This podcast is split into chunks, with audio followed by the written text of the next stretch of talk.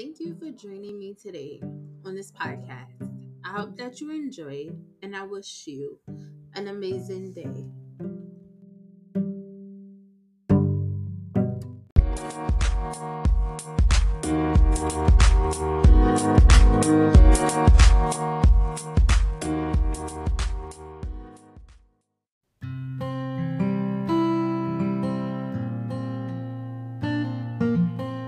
With two whole weeks of being able to be back with my baby students, I can honestly say I really feel like this year is going to be different. On September 4, 2019, I walked into two years as a paraprofessional teaching assistant. One year as sub para and one year as full time para. I can honestly say that I never felt more full than I do now. Stepping into this purpose I call love means more to me than anything in this world.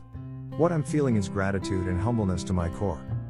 I do almost the same things as a teacher but with fewer bells and whistles.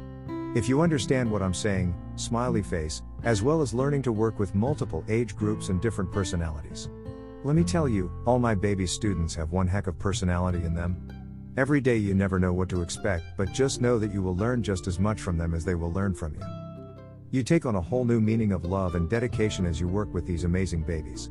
I have to honestly say my favorite is working with the babies, K2 the group I work with now, I love getting a chance to watch them as they flourish on so many levels. The level of smartness that you see in them will have you wondering what took you so long to take the leap of faith in this thing called education. Let's do a bit of reflecting. When you was younger what did you dream about the most? It would be what you wanted to be when you grew up.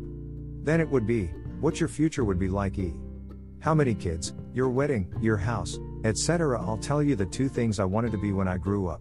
The very first thing I wanted to be was a paralegal because I saw all the cute suits on the different lawyers I came in contact with. I loved the idea of riding on cool elevators with my mother to the top of these shiny floors. Getting off and waiting in these quiet areas, then walking into this beautiful office space with these grand desks and someone so important sitting behind it. How has life changed? Then reality hit. You had to go to school for a lot of years and take the bar that would kill your brain cells. You don't get a break or time off. As much as I thought you did. You don't get to set your own hours. Basically, you're always on call. I like vacations, I came to that realizations, smiley face. The second thing I wanted to be was a teacher. Tata. I saw how awesome my teachers was and wanted to be just like them. I realized they were making a difference in my life so I wanted to make a difference as well. I would come home after school and pretend that I was standing in front of my class in my room, of course. Take out my textbook and pace back and forth teaching my pretend class. Then I would give out homework, just like my teacher. Lol. I would close down for the day and find something else to do. Like my actual homework. Lol. Let's talk about my real job. Monday to Friday, I go to a place that feels like hope. I get up every morning and feel grateful for the chance to make that difference that many moons ago, my teachers did for me. When it doesn't feel like a job, you know you found something special. Though in the beginning, challenging because not know what to expect can be a bit scary for anyone. Now being two years in and knowing what's expected and required of me. I take it as a beautiful chance to learn new ways of doing things.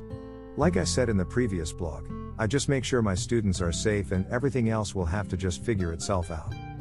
No more stressing over the things I have no control over. You learn to move the way you're supposed to move and stick to what you know.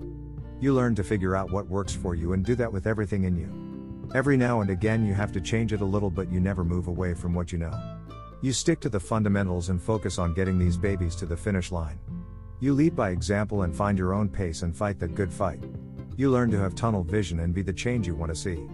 You learn to not allow others to be in your ear because not everyone knows what works for you. They only know what works for them. You learn to only ask for people's advice when it's really needed because not everyone is going to give you the best advice. The harsh reality is they will keep that for themselves. In a world full of competition, it is very real and no one wants the newbie to win. Words of encouragement. Shall we? As you find what works for you, do it with love. Always remember you will get love if you give love. Stay focused on your path and you will do just fine. With love. Cynthia.